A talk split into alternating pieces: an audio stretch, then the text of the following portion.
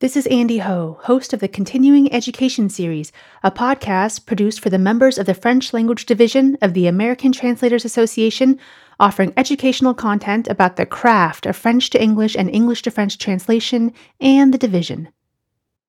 Matt Bunczk is an FLD member and translator who is ATA certified in both German and French to English. He specializes in business, legal, and financial translations. He's based near Philadelphia, where he obtained a BA in French from Ursinus College and a certificate of proficiency in paralegal studies from Delaware County Community College. His undergraduate studies have taken him to places including Strasbourg and Senegal. He's been translating full time since 2015. Welcome, Matt Bunczk. Thank you, Andy. It's great to be here. Now, uh, I've already spilled the beans on why I asked Matt to speak with us today. And it's because of that certificate of proficiency in paralegal studies from Delaware County Community College that I wanted to talk to him about it. Um, one of our colleagues put me onto the fact that you earned this paralegal certificate, and my interest was immediately piqued because I had never heard of such a thing and didn't know such a thing existed. So um, I want to hear all about it today why, when, where, how, everything. And uh, maybe our colleagues will be inspired to get one as well. So, first things first, how did you learn about this paralegal certificate since I've never heard of it? Uh, I was, um, well, when I, huh, when I started freelancing um, back in 2015, uh, I was, uh, there were just a lot of different projects coming at me and there were some that i was uh, that i was able to do just with my business background and uh, as a project coordinator and an executive assistant. And um, and then there were others that were kind of out of reach for me um, but i would have liked to be able to translate them and understand the documents and everything. Um, and so i i really um, i really I really got into the paralegal program um, because I wanted to explore those those documents that I was interested in translating. Did you want to specialize in legal right off the bat? Is that what made you get it, or uh, was it just because you were receiving legal and wanted to to understand more about it? I think it was because I was receiving the legal documents and I wanted to understand more about them. And I think I also had the impetus um, from uh, setting off setting out on my own as a freelancer and no longer being an employee of a company and um, and just understanding um, how the law affected me as uh, as an independent contractor. And um, and in that process I also learned a lot just about my rights and my obligations as a person. Um, and uh, so there there's been there's been a lot of enlightening moments along the way. So you got it from a Delaware County Community College. You got your certificate from there. Is that near you? Yes, it's about a half an hour away from me. And um, Delaware County is not the county that I live in. I actually live in Montgomery County. Um, but at Montgomery County Community College, they don't have a paralegal certificate program. Um, but uh, in neighboring Delaware County, even though I would have to pay more to attend that community college, um, I found it very affordable still, and I was able to drive there and attend the classes. Okay, so it was in person. Yes, and they also had a hybrid model where uh, they wanted you to show up in person, but if you couldn't show up in person, they streamed the class online. And this was in um in what year? I mean, pre-COVID. Yes, this was. Uh, I started the program in 2019, and uh, and then I completed it in 2021. Oh well, so they were uh, a little bit just ahead of the curve, huh? Yeah, absolutely. Do you know? Do just do they happen to be full online at this point? I'm not sure about that. Um, I would, I would venture to say that they went back to in-person classes, um, but I, I, I'm not sure about that. Um, so you said 2019 to 2021. Was it a two-year program or uh, one and a half? Or I mean, how did they count it? Yeah, so technically, um, so there there are two tracks to this program. Um, if you don't have an associate's degree or a bachelor's degree, you could obtain your associate's degree in paralegal studies. If you have an associate's degree or a bachelor's degree, you could um, take their certificate of proficiency program, uh, which is just the classes focused on the paralegal studies. And um, and so since I had a bachelor's degree already, I was able to do the the cert, the professional certificate program, and um, and that was uh, that was a little shorter than two years. That was about a year and a half. Taking how many classes at a time? I just took one or two classes at a time. And I was able to fit that comfortably into my schedule and uh, and still have a social life. So Okay, that was going to be my next question is how did you balance working full time, running your own business and then being in school at the same time? basically, I, I took a class or two uh, in the evenings and uh, and over the summer, and um, and like I said, it was just one or two at a time, and uh, and it was just for each class, it was about three hours of class time each week, and then um, probably the same, if not a little more, uh, more hours uh, for homework. Um, but it was definitely doable working full time. And all the classes were in the evening? Yeah. Yep. Uh, that was there was no problem there.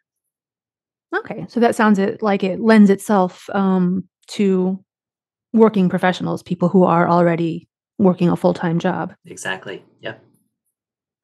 Okay. So uh, what was the curriculum like? What kinds of classes do you take to get a le- paralegal certificate?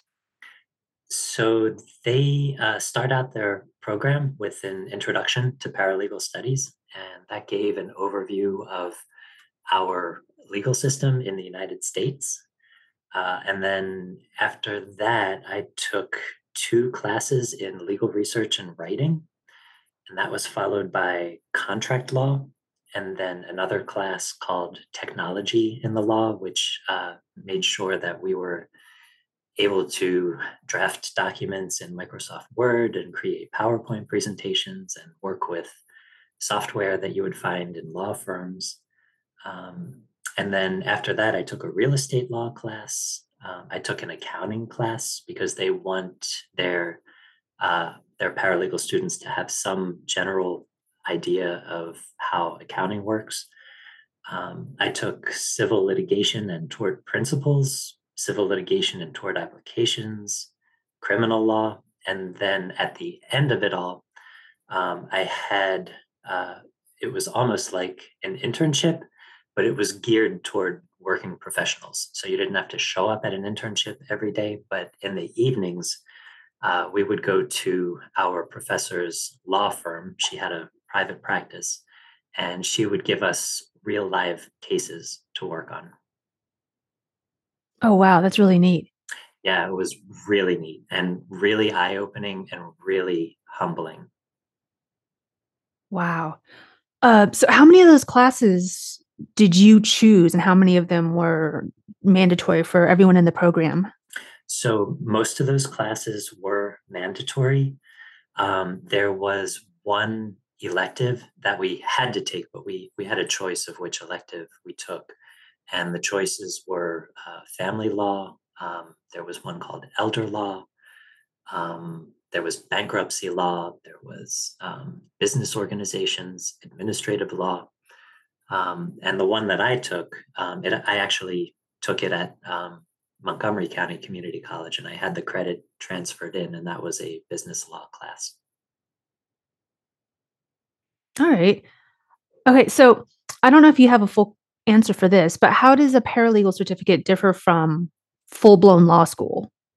Is it, I mean, did you, uh, uh, do do people in law school take the classes that you took and then continue on, or was it like a pretty separate program? Right. Um, what I what I heard uh, from the uh, the chairperson of the paralegal studies department when I was first uh, being received into the paralegal studies program was that this program was almost like the equivalent of the first year of law school. And um, and it touches on most areas of the law. And um, i i would say it doesn't go as in depth as a law school uh, curriculum would go. Um, but it it still gave you still went pretty deep with everything Um, you mentioned tuition being relatively affordable. Um, I mean, we don't we don't have to go into specifics, but did you you found it was affordable for your your case? Yeah, absolutely. Um, and I, I don't mind sharing how much it cost. Um, for me, as an out of county student, um, I paid about a thousand dollars a class, uh, not including the books. Um, so um, with 11 or 12 classes, that was around $12,000. And I wasn't paying that all at once. I was just paying as I went. Okay. And then you mentioned um, that you could go into the certificate program even if you don't already have an associate's or a bachelor's. So, what are the qualifications to get in then? Uh, you would basically have to apply to the program um, for your uh, like just apply to the college um, and and declare your major as a, a paralegal studies major. Okay, so you could just be straight out of high school, for instance. Absolutely. Yep. Okay. Well, how many of your stu- uh, your fellow students were um, straight out of high school or traditional college age, and how many of them were older or non-traditional? Yeah, I would say it was split half and half. So half the students were straight out of high school, and uh, and then the other half were working professionals. And how big were the classes? Uh, they were, I would say, well, they they kind of ranged between probably between eight and fifteen people in a class. I'd say. Oh, that's a nice little size. Oh yeah, yeah. We had great discussions that way. Oh, good. So, did you feel like you got some good personal attention from your professors? Oh yeah, lots of personal attention. Yeah, I M- You mentioned going to your professor's law, actual law firm. That's pretty cool. oh yeah, yeah. That was um, and yeah, she trusted us with her cases, and um, and she was, you know, she was okay with asking her clients if it was okay if we sat in on on the discussions and um, and helped with the cases and everything. And um, yeah, it was it was really really a wonderful opportunity. So, uh, what kinds of backgrounds did your fellow students come from? I mean, were there lots of other translators like you, or people who actually, you know, wanted to work as a paralegal afterwards? Where did they come from? Yeah, most of them uh, they were seeking employment as a paralegal, um, and uh, for me, I was kind of the oddball. Um, and I mean, they were very interested in my translation work and everything. Um, I, I definitely felt uh, out of place because, you know, I, I kind of didn't have it in my mind that I would be working as a paralegal after this, and and I still don't because um, it's uh, it. There's a level of stress in the work that I'm I'm personally like I don't feel like I'm up to it. Um, but uh, Yeah, most most people in the program were working toward uh, working as a paralegal. I can definitely relate to being in a room and being the um, oddball, oddball translator there. Exactly. so, the big questions uh, how has this helped you in your translation work, if at all? Like, how have you been able to use this in your translation career? I would say the most important thing that it's uh, it's given me is it it's enabled me to translate the documents that I've uh, wanted to work with, um, and uh, and then some. Uh, there's there are lots of moments where I'm saying to myself, "Oh my God, I'm so glad I, I took these classes," and um, I I don't feel um, I don't feel so lost uh, when I'm facing certain documents or certain situations. Have you been able to actively use your certificate as a selling point um, to potential clients? Oh yeah. Or is it more of a personal? Um, it's uh, I mean, I I do uh, I do put myself out there as uh, someone who specializes in legal translations. Um, I'm not uh, necessarily actively seeking out uh, legal translation, um, but it is something that interests me very much. Um, it's something that I think I'm pretty good at, um, and uh, yeah, that's those are my feelings about that. Does that answer the question? I think so, yeah. And yeah, it makes sense if you also specialize in business and financial, you're probably going to see a fair amount of legal coming at you as well. Absolutely. Yeah. Okay. Well, this has been very interesting. Um, last quest- question that I always ask all of my interviewees Is there anything else you want listeners to know about life, the universe, and everything?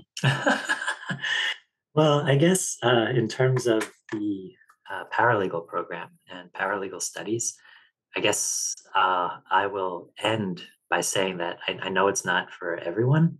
Um, I know there's one listener in particular who won't touch legal translations with a 10 foot pole.